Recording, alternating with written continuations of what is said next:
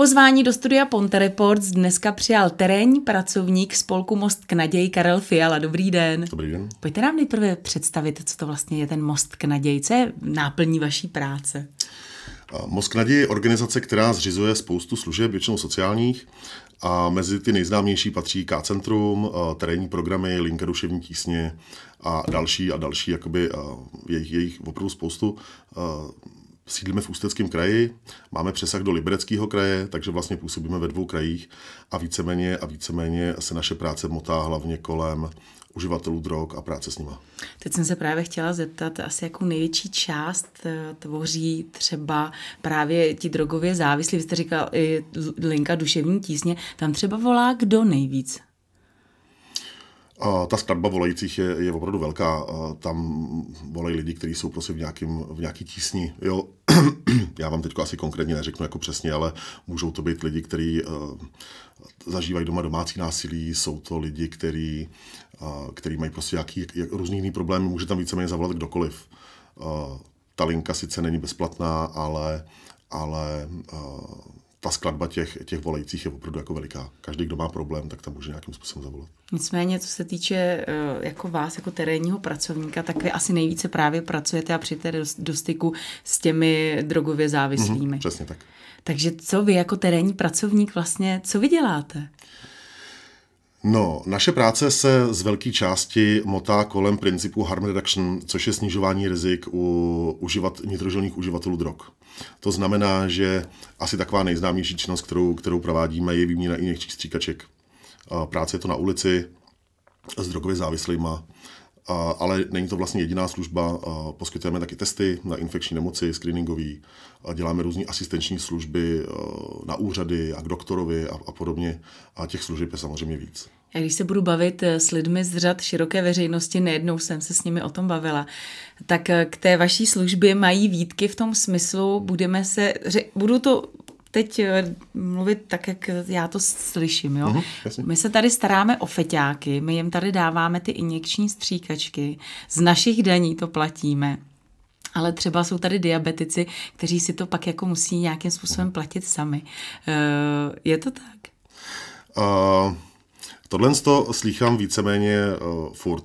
Jo, to je takový jako rozšířený, nechci říct omyl, ale uh, za první musím říct, my injekční stříkačky ne, nedáváme, my je vyměňujeme. To znamená, my za každou vydanou stříkačku chceme, chceme nějakou špinavou.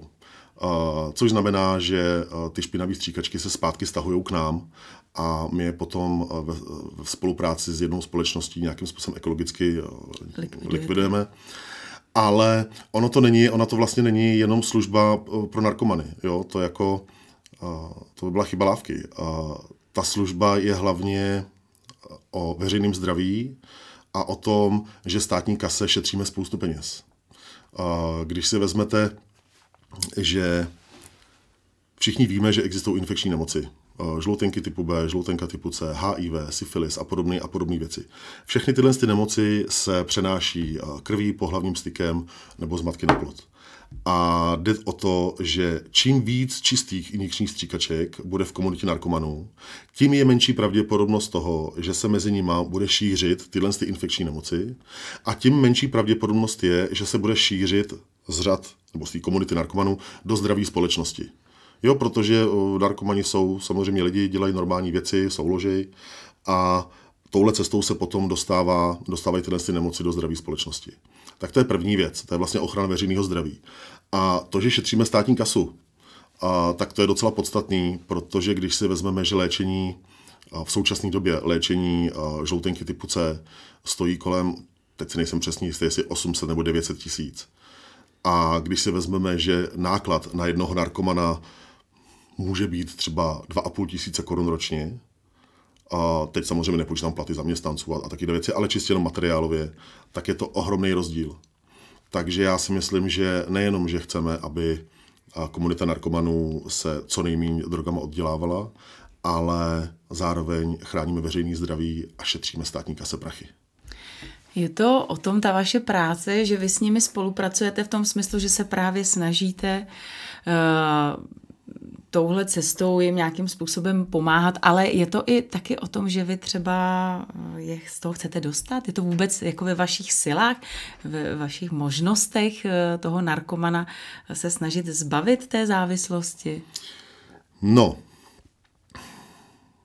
my samozřejmě každému narkomanovi, který se rozhodne přestat s drogama, tak můžeme nějakým způsobem pomoct.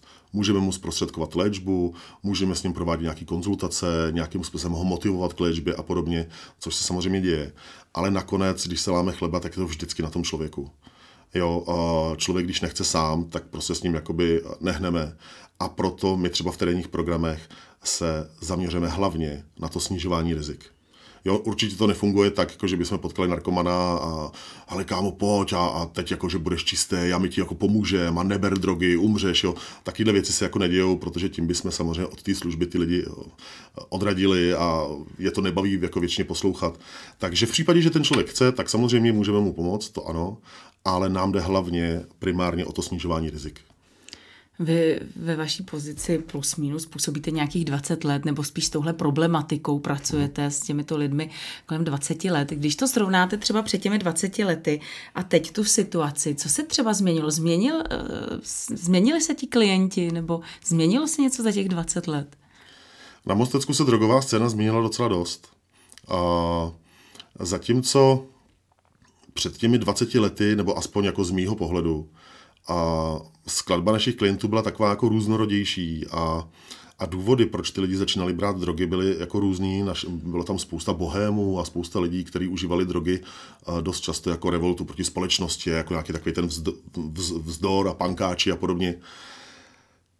A zatímco dřív bylo mezi našimi klienty spousta lidí, kteří třeba byli velmi vzdělaní, jo, byli to třeba vysokoškoláci, středoškoláci a podobně, tak postupem času se ta drogová scéna mění spíš jakoby do takové té podoby toho západního, západního stylu, že opravdu hodně souvisí uh, se sociálním vyloučením, uh, s chudobou, s nízkým vzděláním, uh, s různými problémy doma, ať už jakoby s domácím násilím a, a vůbec jakoby s takovouhle problematikou. Uh, docela dost, docela dost se změnila i jako naši klienti jako i etnicky a v současné době registrujeme mnohem víc Romů než, než, než dřív což ale zase souvisí jako se sociálním vyloučením a s problémy jako sociálníma. Jo, takže to stačí takhle. Určitě. No. A když to srovnáme třeba eh, se zbytkem republiky, máme 14 krajů, když vezmeme ten náš ústecký kraj, uh-huh. je, ve srovnání s těmi ostatními kraji, jak si stojíme? Hrozně rád bych řekl, že dobře, ale uh, není to tak. Já bych řekl, že uh, když nepočítáme Prahu, protože Praha je zvláštní fenomén, který se nedá srovnávat jako s žádným jiným krajem, ale tak myslím si, že Ústecký a Ostravský kraj asi na tom bude asi nejhůř. Čím si to vysvětlujete? Uh, zase je to o sociálním vyloučení, uh, o chudobě, uh, málo pracovních příležitostí, uh, menší vzdělanost, uh, vlastně všechno, co vyplývá z toho sociálního vyloučení jako takového. Vy jste kdysi prohlásil, že tady chybí detoxikační e, zařízení a taky záchytné zařízení, prostě záchytka. E, je tak důležité to detoxikační oddělení tady u nás, protože já, co vím, tak tady ho tady stále nemáme. Uh, detox jako takový opravdu je docela důležitý, uh, zejména v případě, že se člověk opravdu rozhodne přestat brát drogy tak vlastně takový člověk nikdy nemůže nastoupit do léčby, aniž by prošel nejdřív tím detoxikačním oddělením. A některé léčebny mají svoje detoxikační oddělení, ale některé léčebny ne.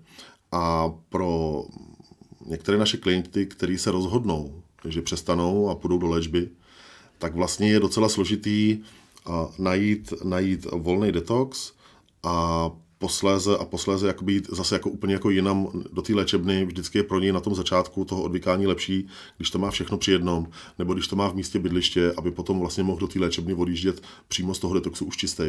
Takže je to trošičku komplikace. Uh, ta léčebna, kde máme třeba nejbližší léčebnu, nebo máme přímo v Mostě nějakou léčebnu? Uh, nejbližší léčebna uh, jako, jako léčebna je, tuším, že v Beškovicích, Beškovicích a v Mostě jako takovou léčebnu nemáme, ale máme to samozřejmě eh, v rámci Mostu k naději, tak máme, máme určitý služby, které který můžou lidi, kteří chtějí odvykat, jako navštěvovat. Je to tak, takzvaná jako ambulantní léčba. Mluvili jsme tady, tady o té záchytce.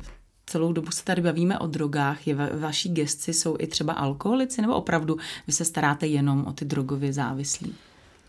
Když budu mluvit konkrétně za terén, za terénní programy, tak my opravdu se snažíme pracovat hlavně s nealkoholovými klienty, s nitrožilními uživateli drog. Ale a vlastně i lidi, kteří mají problémy s alkoholem, navštěvou K-centrum nebo nějakým způsobem s K-centrem můžou spolupracovat. Minimálně si tam můžou zajít pro nějakou radu, jak dál, na koho se obrátit, co dělat se svým problémem a podobně. Je taky tak důležitá ta záchytka. My tady teď máme chvilku, pár let, dva, tři roky, tady máme záchytku v Teplicích. Byla nově celou dobu, jsme ji ale měli v Mostě. Bylo na místě ji tady zrušit? Já myslím, že takovéhle zařízení by se nikdy neměly rušit. Jo, já vlastně nevím, proč se zrušila, myslím si, že to byla z větší části otázka peněz. A myslím si, že každý větší město okresní by mělo mít svoji, svoji záchytku, protože uh, jako když na ulici policie sbírá opravdu jako namol opilí lidi, jako co s nima? Jo, odvést je domů, kde může propuknout nějaký domácí násilí, jo, nebo kde ten člověk si může ublížit a podobně. Myslím si, že záchytka v každém městě by byla na místě, v případě, že se to město potýká s takovými problémy. Co se týče eh, těch drogově závislých, eh, dá se to nějak specifikovat? Jsou mezi vašimi klienty spíše ženy nebo muži? No, Vždycky se tvrdilo, že je to spíš doména mužů, si opravdu jsme měli hm, skoro přes 70% mužů, ale řekl bych, že ženský to poslední dobou docela dobře dohánějí. Jo. Nevím teď úplně přesně ten poměr, ale řekl bych, že to bude skoro půl na půl. Dneska už. Možná ještě trochu víc převažují ty muži, ale jako ty, ty ženy to docela dobře dohánějí. No. A čím si to třeba vysvětlujete právě, proč ženy najednou teď, protože pořád se tak jako říkalo, že nějakým způsobem drží uh, v klidu ty děti a to, že jsou tedy matkami a tak, ale dneska je spousta i právě těch matek drogově závislých. Mm-hmm. Zase si myslím, že to, já to budu vlastně opakovat furt, zase si myslím, že to hodně vychází z toho sociálního vyloučení.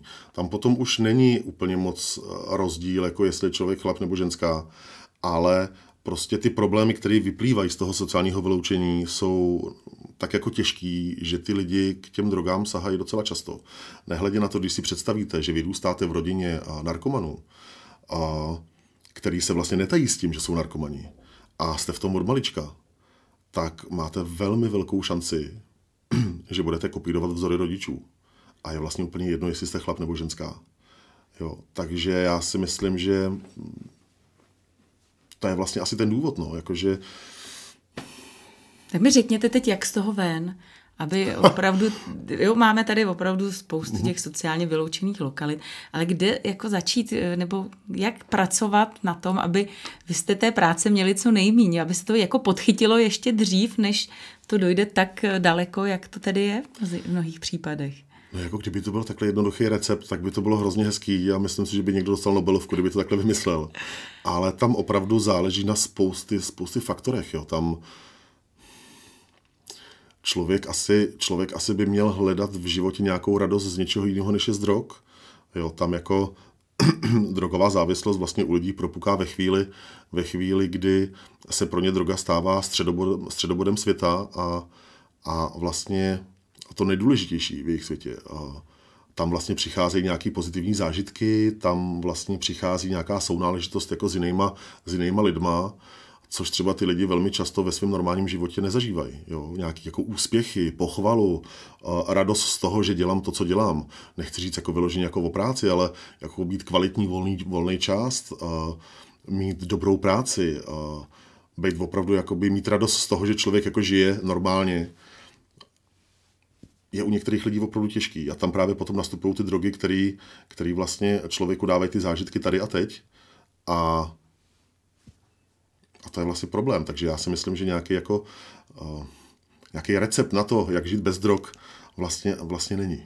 Jak těžké je třeba tady v Mostě uh, se setkat jako s drogou? Dobře, když tedy pomenu to, že v té rodině tedy ty drogy jsou, ale tak já když teď budu chtít jít a řeknu, tak teď zkusím nějakou drogu. Je těžké narazit na, někde tady po mostě na Mostecku eh, na drogu? Určitě, nebo takhle, není to vůbec těžký.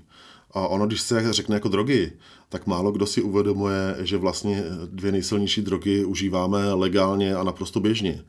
Cigarety a alkohol jsou drogy, způsobují docela silnou závislost, způsobují problémy, které vlastně jsou, jsou i u jiných drog, takže na to bychom jako neměli zapomínat. A co se týče nelegálních drog, což si myslím, že jste asi myslela, tak je to zase docela jednoduchý, protože, protože lidi v současné době vůči některým drogám ztratili, teď nechci říct jako vyloženě jako ostražitost, ale začali brát jako normální věci. Vemte si, kolik, kolik vy osobně znáte kuřáků marihuany. Jo, já spousty. Jo, do, dokonce bych skoro dokázala říct, že znám víc kuřáků marihuany než lidí, kteří nekouřejí. No ale oni to mají pod kontrolou, to je, to je prostě samo, pohoda, jako samozřejmě, samozřejmě. balíš peka no, na, na pódu.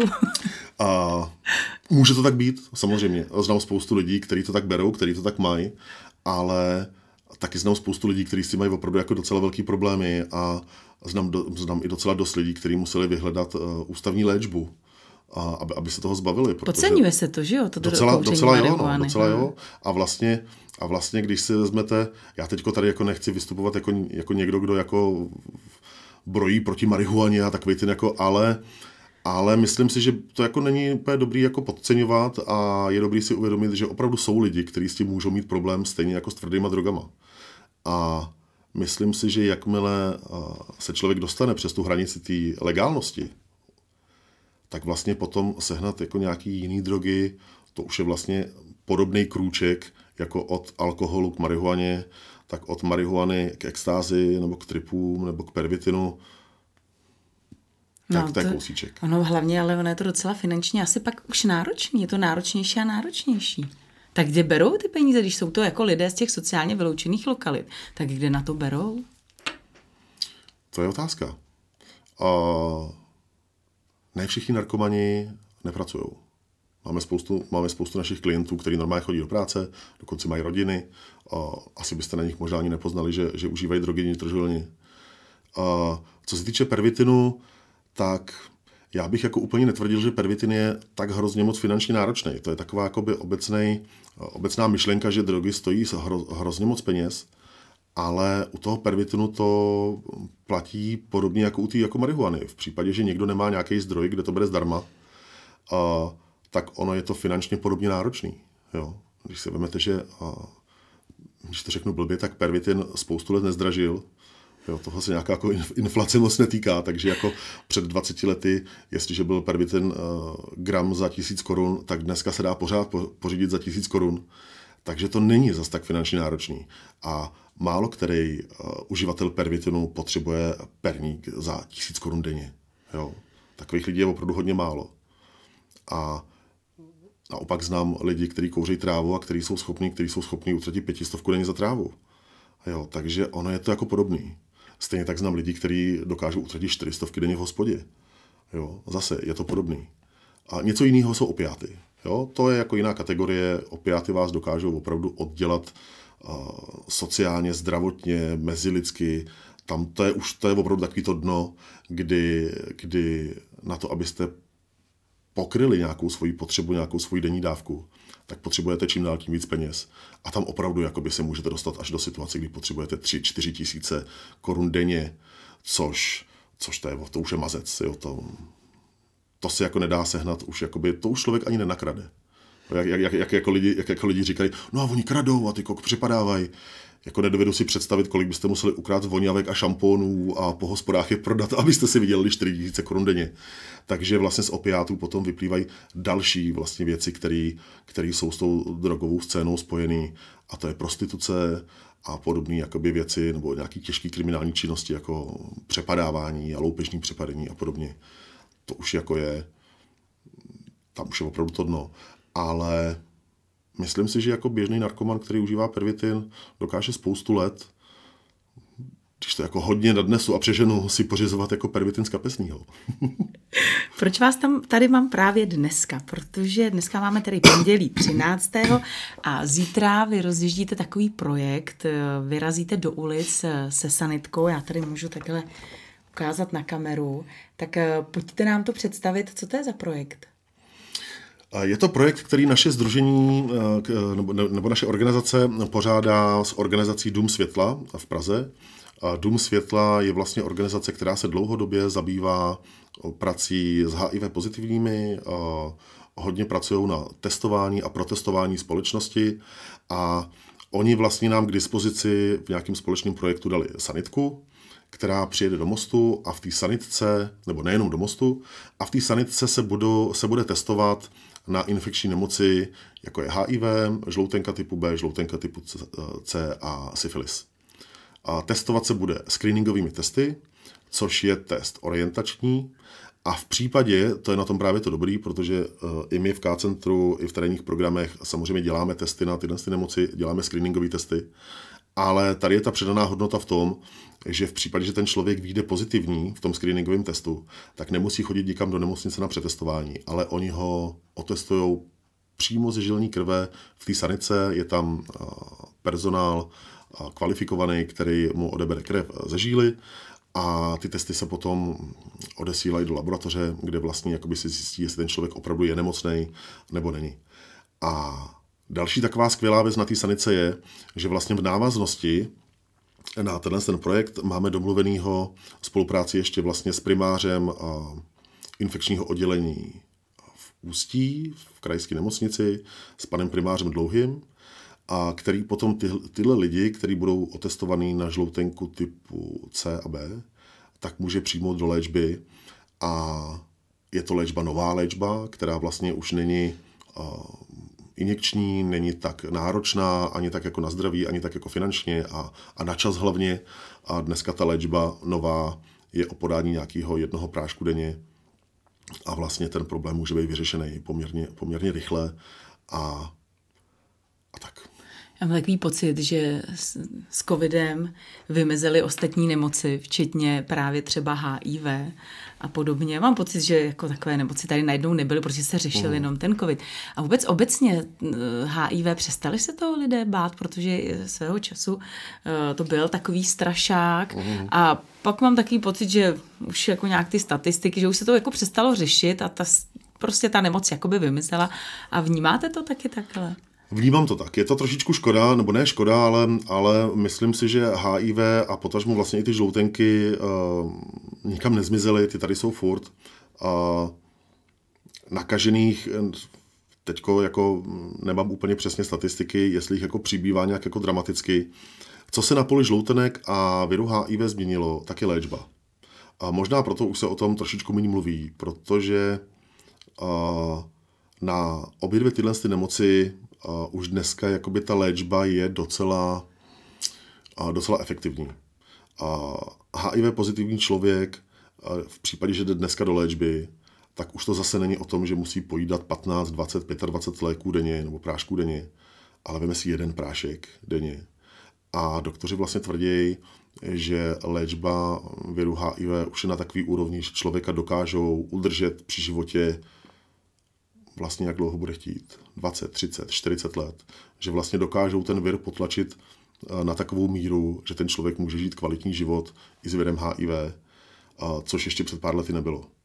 A co se týče žloutenky typu C, tak já si ještě třeba pamatuju, když jsem nastupoval do K-centra, tak na žloutenku typu C léčba nebyla. A ve své konečné fázi žloutenka typu C byla smrtelná nemoc. A dneska už to taky tak není. Jo? V případě, že se ten člověk nechá otestovat, zjistí, zjistí tu nemoc dřív, než mu způsobí cirhozu jater nebo něco takového, a tak vlastně ta léčba je docela efektivní a, a docela dobře se z ní jakoby dá, dá vyléčit. Na letáčcích ještě syfilis. Já se přiznám, mm. že mhm. tuhle nemoc já jsem se tak nějakým způsobem spojovala opravdu s minulým stoletím. E, I dneska tedy lidé trpí syfilitidou. Určitě. Určitě. A zase je, je to, že se pořád vracím k tomu sociálnímu vyloučení, je to zase jakoby spoje, to jsou spojené nádoby. A člověk, když Člověk, když je závislý na drogách, potřebuje nějakým způsobem peníze, když si je nedokáže vydělat, nebo když nemá stabilní práci, stabilní příjem, tak samozřejmě hledá nějaké alternativy k tomu, jak si vydělat. A bohužel prostituce je jedna z docela, nechci říct jako dobrých metod, jak si vydělat peníze, ale, ale řekl bych jako docela efektivních. A tím pádem, a tím pádem vlastně i tyhle nemoci se, se jako vracejí a jsou furt jako, tak nějak jako v kurzu a, a, a furt se musí řešit a v případě, že uh, ten člověk se nemá kde otestovat, v případě, že se o to společnost nezajímá, tak by se tak jako mohlo stát, že bychom s tím mohli, mít, že bychom s tím mohli začít mít jako docela velký problém. Jo, taky to je jako jeden z důvodů, proč tyhle ty akce vlastně děláme a proč se na to snažíme neustále poukazovat, aby lidi neusli na vavřínech, protože konkrétně v dnešní době, kdy vlastně promiskuita je věc naprosto běžná, tak si myslím, že by se lidi jako občas jako mohli ohlídnout, s kým spí a mohli by se ohlídnout, jak jako vedou život a nechci tady jako nikoho moralizovat to ani náhodou, ale chtěl bych říct, že nějaký testování jednou za čas by bylo vhodné jako skoro pro každýho. No. Mně se líbí, že to tak jako tady uvést, mi přijde, že ta promiskuita, že my se na všechno najdeme eh, nějaký ten speciální název, eh, nějaký výraz, ty jsme všichni polyamorní, že jo, to je teď takové, takové moderní, takže no, no, no. my jsme se tak jako zlegalizovali a je hezký, že jste to řekl. No já vám moc krát děkuji za to, co děláte, přeju hodně sil hlavně. Asi vám popřeji i co nejméně klientů. No, a eh, může tedy do té sanitky přijít kdokoliv? Ano. se. A ta akce vlastně eh, není jenom, jenom pro eh, klienty sociálních služeb, je to vlastně pro širokou veřejnost. A v případě, že někdo bude chtít, tak samozřejmě může přijít. Já jenom řeknu, že 14.9., což je vlastně zítra, a tak a od 10 do 12.30 bude sanitka parkovat na parkovišti u zimního stadionu, a tak tam nás najdete. Někdy od 15.30 do půl šestý do večera bude v Chanově, a v Mostě potom bude sanitka znovu, počkejte, já to tady mám někde napsaný. Jo, je to parkoviště u VZP, u Všeobecné zdravotní pojišťovny a tam bude od 10 do 13 hodin. Nicméně, kdyby to teď někdo ještě nepochytil, tak může to najít na vašich stránkách, na vašem facebookovém profilu? Určitě to, určitě to najde na našich stránkách, na našem facebookovém profilu. Nebude ta sanitka jenom v Mostě, ale bude i v Litvínově, v Bylině, bude v Lounech, v Žaci, tam všude ta sanitka bude v určitý časy, v určitý dny, takže kdo bude chtít, ať se k nám podívá a tam to určitě zjistí. Tak jo, ještě jednou vám děkuji moc za to, co děláte, že jste dorazila, přeju hodně štěstí. Rád se stalo, díky. Mým dnešním hostem ve studiu Ponte Reports byl Karel Fiala.